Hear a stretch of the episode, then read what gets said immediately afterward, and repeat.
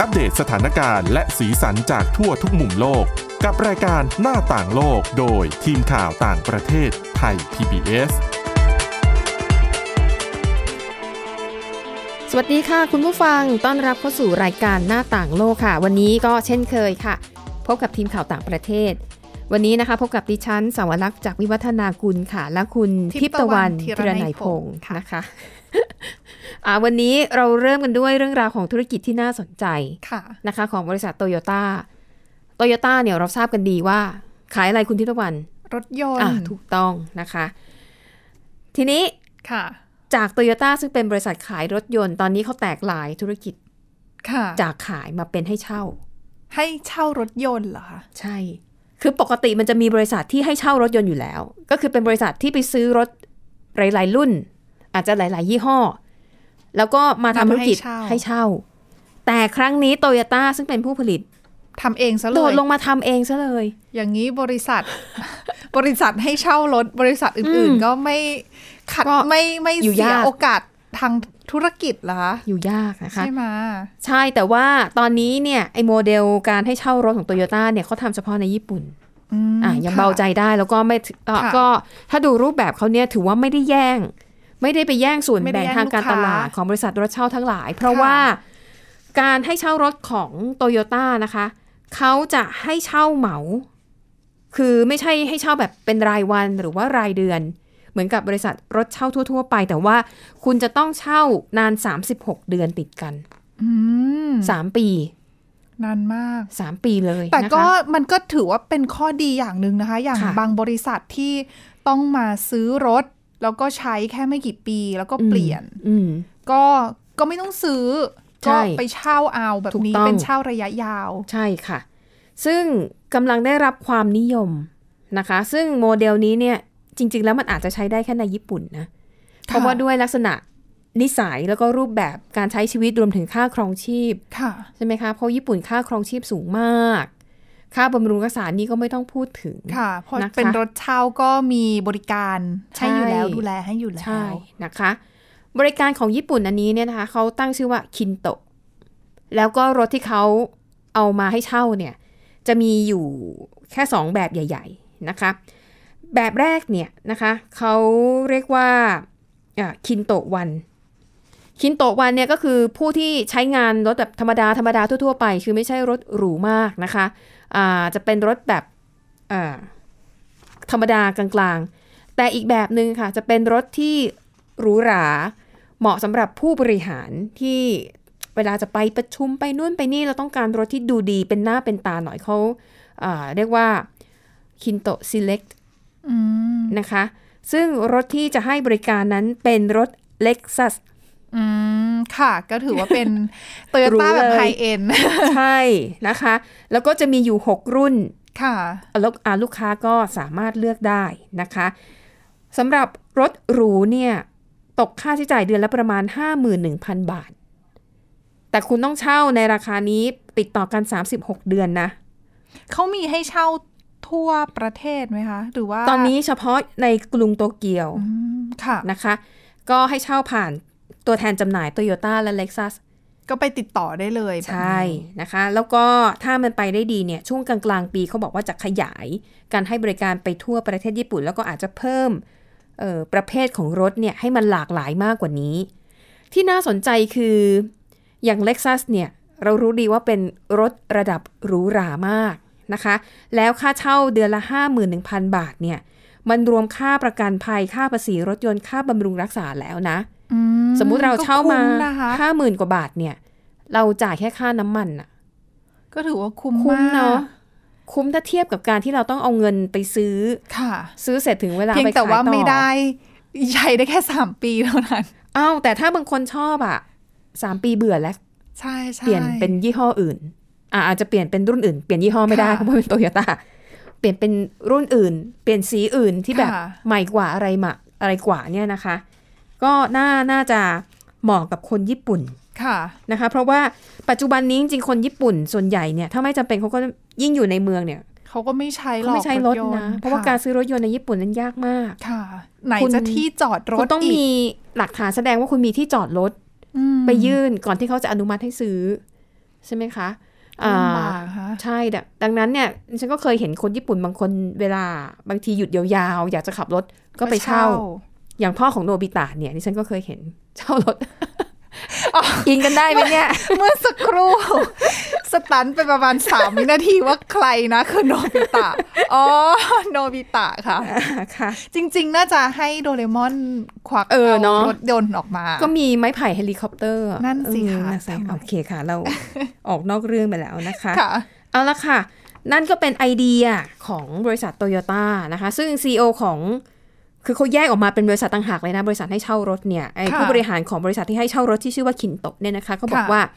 สำหรับคนทั่วไปโดยเฉพาะในญี่ปุ่นเนี่ย การซื้อรถเนี่ย มันไม่ใช่เรื่องที่จะสามารถตัดสินใจได้ง่าย อืม ๆ ทางบริษัทก็เลยคิดว่าเอ๊ะจะทำยังไงให้ลูกค้าเนี่ยมีรถขับโดยที่ไม่ต้องซื้อไม่ต้องเสียเงินก้อนใหญ่ แต่แบบนี้จะถูกใจรัฐบาลหรือเปล่าไม่รู้นะคะ ค่ะ อมันจะทำให้มีรถบนท้องถนนเยอะ ๆ ขึ้นหรือเปล่า อืม ก็ไม่แน่ ก็ไม่แน่ เสมอไป ค่ะแต่ก็มีนัก ค่ะ วิเคราะห์บางคนมองว่าการที่โตโยต้าออกแผนนี้มาเนี่ย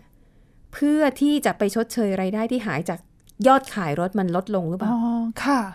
คือขายรถได้น้อยลง ก็เลยอาจจะต้องหันมาเปิดธุรกิจใหม่เพื่อหารายได้เพิ่ม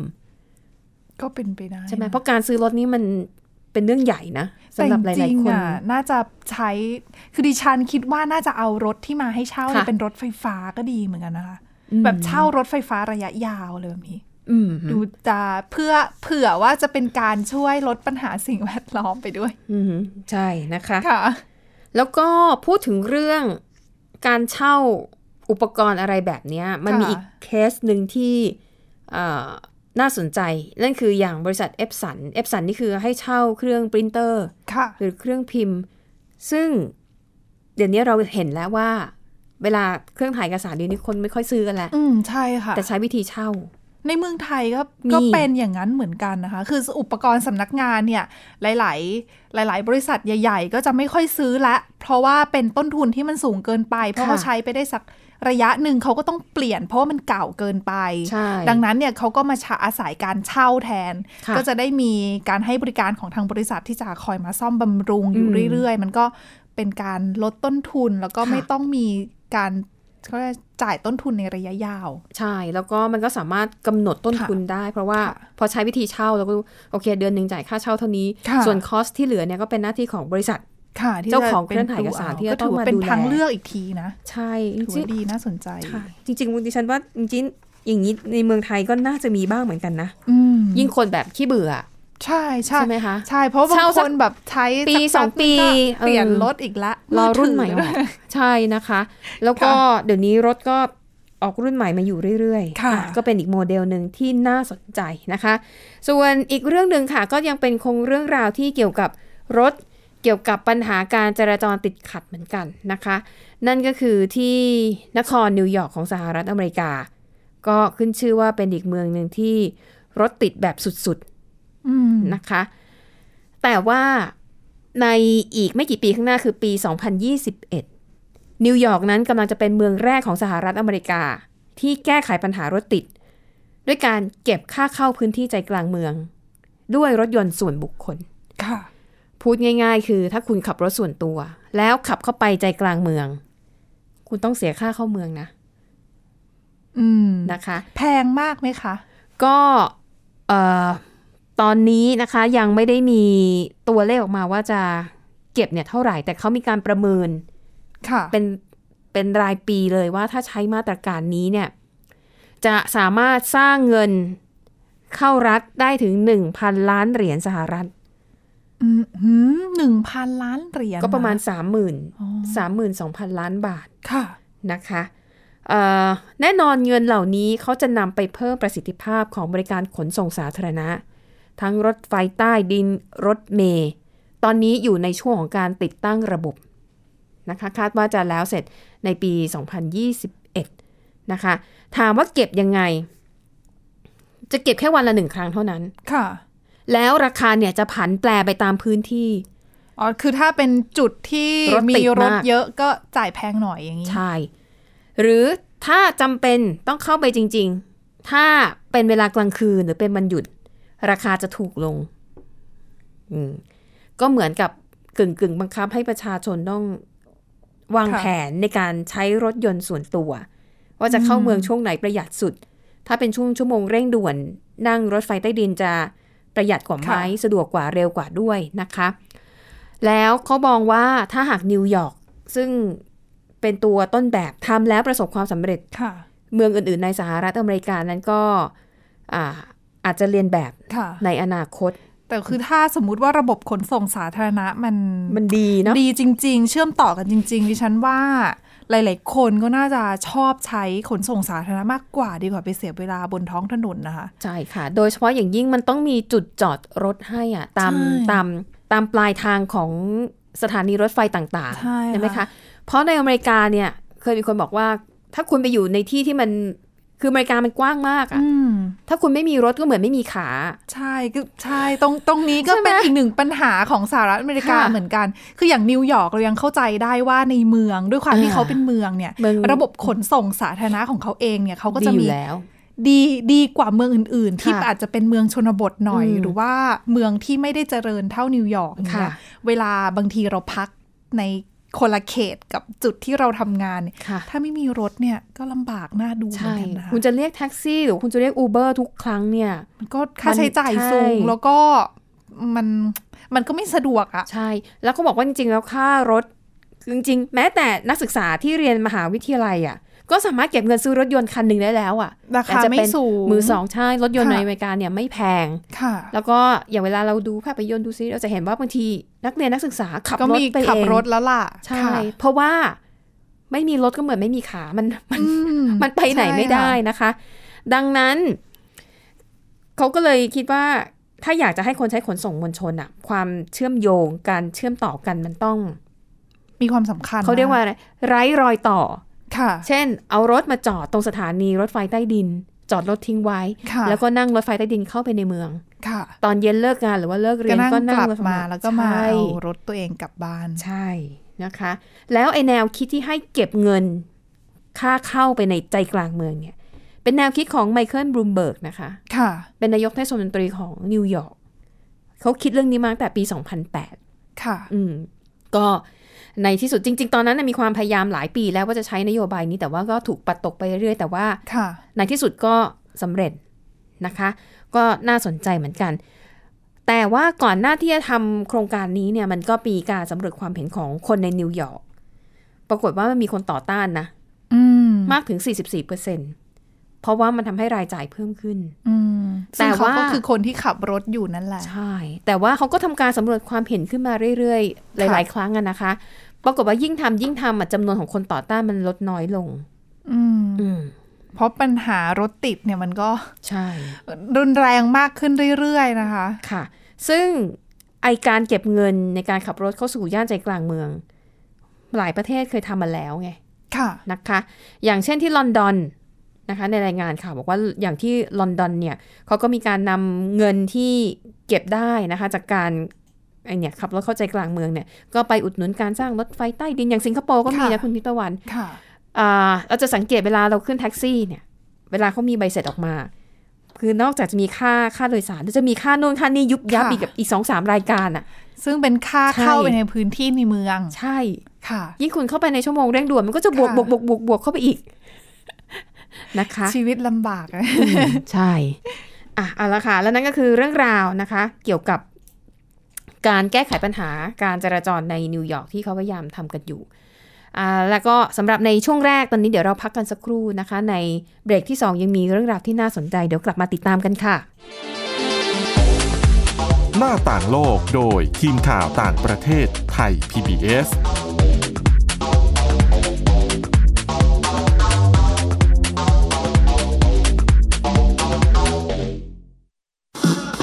ไทย PBS Digital Radio Infotainment for All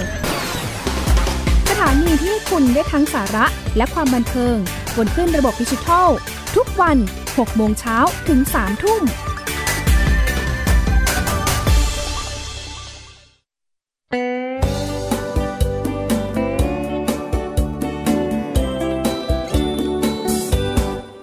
บอกเล่าข่าวสารที่เป็นประโย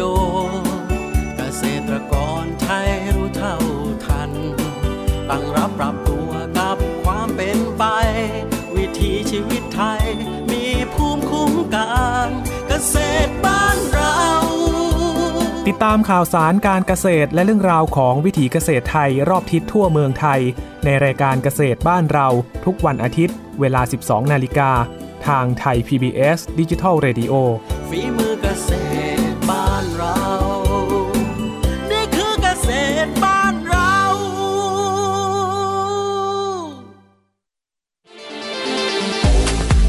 หน้าต่างโลกโดยทีมข่าวต่างประเทศไทย PBS ค่ะคุณผู้ฟังกลับมาต่อกันในช่วงที่ 2 นะคะ ช่วงที่ 2 นี่คุณทิพย์ตะวันมีเรื่องราวที่น่าสนใจกับเทรนด์ในเกาหลีใต้เพราะว่า ใช่ มี ค่ะ อาชีพใหม่กำลัง จ มาแรง ริงๆ ก็ไม่ใช่อาชีพใหม่ แต่ว่าเน้นไปที่เรื่องของกระแสที่ตอนนี้กำลังบูมค่ะ อืมะ ก็คือการเป็นยูทูบเบอร์เขาบอกว่าตอนนี้อาชีพเนี้ยกลายเป็นอาชีพที่หลาย ๆ คนโดยเฉพาะคนรุ่นใหม่ใน ค่ะ เกาหลีใต้เนี่ยสนใจอยากจะทำอาชีพนี้กันเยอะมากขึ้นเรื่อย ๆ ค่ะ แต่เดี๋ยวจะให้คุณทิพย์ตะวันอธิบายก่อน คุณผู้ฟังบางท่านอาจจะไม่เข้าใจ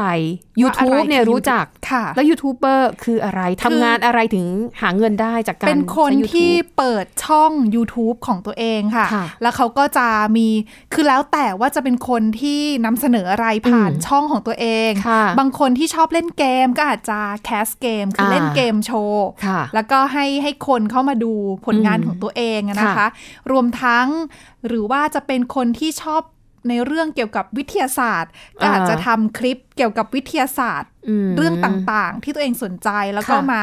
โพสต์ไว้ในช่อง YouTube ของตัวเอง อืม ให้คน ค่ะ มาติดตามดู ค่ะ ก็คือคนที่จะดูเนี่ยจะเป็นสมะจะเป็นเอ่อ คนที่ เขาเรียกว่าอะไร subscribe เป็นคนที่ subscribe ก็ได้หรือว่า อ่า ไม่ subscribe ก็ได้ค่ะ ค่ะ โดยเขาก็จะมีรายได้จากการที่อ่ะหนึ่งจำนวนคน subscribe เนี่ยเยอะไหม ค่ะ เป็นสมาชิกของเขาเนี่ยเยอะไหมถ้า ค่ะ เยอะเท่าไหร่เขาก็จะได้เงินต่อเดือนเท่านี้เท่านั้นเท่านู้นก็ ซึ่ง ว่าไป เงินที่จะได้ก็คือได้มาจาก ค่าโฆษณา อ่าที่ YouTube จำคนจ่ายให้ ใช่ค่ะ อ่า ก็ ค่ะ คือถือว่าเป็นอาชีพที่เหมาะกับคนยุคใหม่ พอดี ใช่ หลายๆ คน ก็ ก็เลยสนใจคือ แต่ต้องบอกก่อนว่าเกาหลีเนี่ยเขาเป็นประเทศที่เหมือนกับเขาเรียกว่าอะไรอ่ะ คนก็อยากจะใฝ่หาความมั่นคงด้วย ค่ะ เหมือนกันคือหลายคนเมื่อก่อนอาจจะเข้าใจว่า เอ๊ะ ชาวเกาหลีใต้เนี่ยน่าจะอยากทำงานตามบริษัทใหญ่ ๆ หรือเปล่า อ่า ที่มีความมั่นคงสูง แช เงิ ร์ น โบ ดีๆ แชร์โบ ใช่ค่ะ อ่าน แต่ว่าอย่างที่บอกว่าตอนนี้กระแสนั้นเนี่ยเริ่มเปลี่ยนไปแล้วอย่างคุณคนนี้ค่ะ เขาชื่อคุณยุนชางฮยุนค่ะ ค่ะ เขาเอ่ออายุ 32 ปีแล้ว เขาทำงานเป็นนักวิจัยในบริษัทซัมซุงอิเล็กทรอนิกส์ ค่ะ ซึ่งก็อย่างที่ทราบกันซัมซุงก็ถือว่าเป็นบริษัทใหญ่ ใหญ่มาก ใช่ค่ะ แล้วก็คือรายได้ต่อปีเนี่ยเขาบอกว่าสูงเป็น 3 เท่าของรายได้จากบริษัทของบริษัทอื่นนะรายได้ต่อปีอะ จาก เขาบอก การทำงานให้กับซัมซุง ใช่เขาบอกว่าพวกแรกเข้าที่ทำงานในบริษัทซัมซุงนะคะ ค่ะ จะมีรายได้ต่อปีเนี่ย ประมาณ 65 ล้านวอน หรือคิดเป็น1ล้าน8แสน2หมื่นล้านบาท อืม ต่อปี ซึ่ง ค่ะ ยอดตัวเนี้ยซึ่งรายได้ตัวเนี้ยมากถึง 3 เท่า ของบริษัททั่วๆ ของบริษัท ไป ทั่วไป อืม สำหรับคนที่เพิ่งเข้าไปทำงานนะ อ่า เหมือน สำห เด็ รับ กจบ เด็กจบ ใหม่อย่างเนี้ย ใหม่ แหละ ค่ะ ค่ะ แล้วก็นอกจากนี้เนี่ยยังมีเรื่องของประกันสุขภาพที่ดี แล้วก็ค่าตอบแทนแล้วก็ผลประโยชน์ต่างๆ อีกมากมาย สวัสดิการเยี่ยมเงินเดือนก็สูง ก็สูงใช่ แต่ว่าอย่างที่ทราบกันก็ต้องแลกมากับการทำงาน ทำงานหนัก ที่หนักมาก ค่ะ ซึ่งก็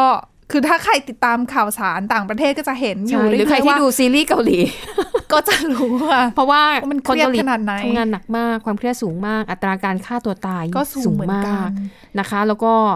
ยิ่งถ้าเป็นผู้หญิงเนี่ยความเครียดมันจะยิ่งสูง ใช่ ขึ้น มันมีความกดดันในชีวิตเยอะ เพราะ มา สูง กค่ะ มากมาก ค่ะ ๆไม่ ดัง ไม่แพ้ญี่ปุ่นเลยนะคะ ดังนั้น ใช่ การทำงานบริษัทแบบนี้มั่นคงเงินเดือนสูงก็จริงแต่มันแลกมากับ หลายๆอย่าง คุณภาพชีวิต ใช่ อืม แย่มากค่ะ ดังนั้นเนี่ยก็นี่เป็นเหตุผลหนึ่งค่ะ ที่คุณยุนเนี่ยเขาติดตัดสินใจลาออก ค่ะ จากซัมซุงค่ะ เขาบอกว่าเขาเห็น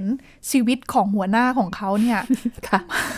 ไม่มีความสุขเล ค่ะ ย แล้วแบบเขารู้สึกว่าการทำงานในบริษัทในเกาหลีเนี่ย อืม มันมีเรื่องของระบบอาวุโสเยอะ ใช่ แล้วก็ เรื่องของเพศนี่ก็ยังมีอยู่นะ ใช่ค่ะ นะคะ แล้วก็เป็นความกดดันหลาย ๆ อย่าง อืม แล้วก็เรื่องของโอกาสในการก้าวหน้าในตำแหน่งเนี่ย ค่ะ ไม่เยอะ ค่ะ ดังนั้นนี่เขาก็เลยอ่ะตัดสินใจลาออก ทิ้งเงินเดือนหลักแสนนะถ้าได้ฟังหลักแสนบาทนะคะ ใช่มาทำงานเป็นยูทูบเบอ ยูทูบ ร์ เบอร์ ใช่ค่ะ ตอนเขาลาออกเมื่อปี 2558 เนี่ย พ่อแม่แล้วคนแถวบ้าน แน่นอน ถามว่าบ้าหรือเปล่าเนี่ย ค่ะ คุณลูก ค่ะ ค่ะว่าแบ อื บ ม ทำไมถึงออกมาแบบนี้อะไรอย่างเงี้ย ค่ะ ค่ะ แต่เขาก็ยังยึดมั่นค่ะ แล้วเขาก็บอกว่าเขารู้สึกดีนะ คือถ้าเขาอยู่ตรงนี้แล้วเขา ทุกข์ทรมาน ถูกคือคือถ้ามาถามเขาอีกว่าถ้าย้อนเวลากลับไปได้เนี่ย ค่ะ จะยังลาออกไหมเขาบอกเขาก็ยังเลือกที่จะลาออกนะเขารู้สึกว่าเขาแฮปปี้แล้วล่ะที่เขาได้ลาออก ค่ะ แล้วเขาบอกว่าเขาลาออกมาเนี่ยก็คลิปหนึ่งที่ของเขาอะนะคะที่เผยแพร่ผ่าน YouTube เนี่ย ค่ะ แล้วได้รับความนิยมมากที่สุดมีคนคลิกเข้าไปดูแล้วอย่างน้อยนะคะ1 3 7 0 0 0 วิวเนี่ย ค่ะ ตั้งแต่เมื่อเออปลายปีที่แล้วเมื่อเดือนธันวาคมที่ผ่านมา เขาบอกว่าคลิปนั้นเนี่ยเป็นคลิปเกี่ยวกับการอธิบายว่าทำ ไม เขาถึงลาออกจากซัมซุง แค่เนี้ยเหรอ แค่นี้เลย ป็แสน เป็นคลิปเดียวเป็นคลิปคลิปที่บอกว่าทำไมเขาถึงตัดสินใจลาออกก็มี ค่ะ คนดูเป็นแสนแล้วอะ อืมอืม แล้วเขาบอกว่าตอนนี้ก็ถือว่าอาชีพนี้ก็เลี้ยงตัวได้นะคะ แล้วก็มีความสุขดีค่ะ ค่ะ โดยเขาบอกว่าตอนนี้มีการคือเขาบอกว่ามีการไปสำรวจนะคะ อืม ความคิดเห็น คุณสวรักษ์ทราบไหมว่าตอนนี้เด็กประถม ค่ะ ในเกาหลีใต้เนี่ย ค่ะ อาชีพการเป็นยูทูบเบอร์เนี่ย ถือเป็นอาชีพในฝันอันดับที่ 5 เลยนะคะ ของเด็ก อืมไม่น้อยนะ ๆ ใช่เขาบอกว่ารองจากดา ไม่ใช่เหรอ มีรองจากนักกีฬาค่ะ อ่ะอันดับ แล้วก็ครู อันดับหนึ่งถึงห้ามีอะไรบ้าง มีนักกีฬา ครูโรงเรียนประถมเออเป็นครูเขาไม่ได้บอกว่าโรงเรียนอะไร มีนักกีฬานะคะ มีครูมีหมอแล้วก็มีเชฟทำอาหาร นักกีฬานี่อันดับหนึ่งเหรอคะ เขาไม่ได้ระบุว่าอันไหนเป็นอันดับ เขาไม่ได้เรียงหนึ่งสองสามสี่แต่เขาบอกว่า ใช่ค่ะ ท็อป 5 อะไรอย่าง นี้ นี้ คืออะไรบ้างนั่นเองมี อืม เชฟทำอาหารด้วย เออไม่แปลกเพราะว่าภาพลักษณ์ของเชฟในปัจจุบันเนี่ยคือ ค่ะ ไม่ใช่คนที่อยู่หน้าครัวแล้วแบบหน้ามัน เออเออ แต่ว่าสวยหล่อ แต่งตัวดีทำอาหารแบบเก๋ ใช่ ๆ อาหารหน้าตาดีอร่อยหรือเปล่าไม่รู้ แล้วเขาบอกว่านอกจากนี้อะนะคะเขาบอกว่ามีการสำรวจค่ะ เมื่อเดือนมกราคมที่ผ่านมาค่ะเขาบอกว่าคือความเครียดของในในการทำงานในเกาหลีใต้เนี่ย ส่งผลทำให้เขาเรียกว่าอะไรอะสิ่งที่คนเกาหลีใต้ปรารถนาอยากจะทำมากที่สุดในปี ค่ะ ใหม่ ะ คือที่เขาเรียกว่าเป็น New Year Resolution เนี่ย อ่าปณิธานปีใหม่ ใช่ ใน 10 อันดับแรกเนี่ย มีเรื่องของการลาออกจากงาน ที่ ทำอยู่ ติดอยู่ใน 10 อันดับแรกด้วย ค่ะ ก็เรียกว่าหลาย ๆ คนก็อยากจะเปลี่ยนงานนะคะ แต่ก็ ใช่ ยังมองหา แต่คือก็มีหลายคนแหละที่มองว่า มันเสี่ยงไปหรือเปล่า ถ้าลาออกจากงานประจำมาเป็นยูทูบเบอร์อย่าง ค่ะ เดียว มันก็ไม่ใช่ทุกคนที่จะประสบความสำเร็จนะนะคะ ค่ะ เขาก็เลยมองว่าอ่ะครึ่งทางทำงานหลักด้วย แล้วก็มีงานเสริมเป็นยูทูบเบอร์ ใช่ ค่ะ ค่ะ แล้วก็นอกจากนี้อะนะคะ เขาบอกว่าคนที่เรียกว่าหนึ่งในคนที่เป็นยูทูบเบอร์แล้วดังที่สุดในเกาหลีใต้เนี่ย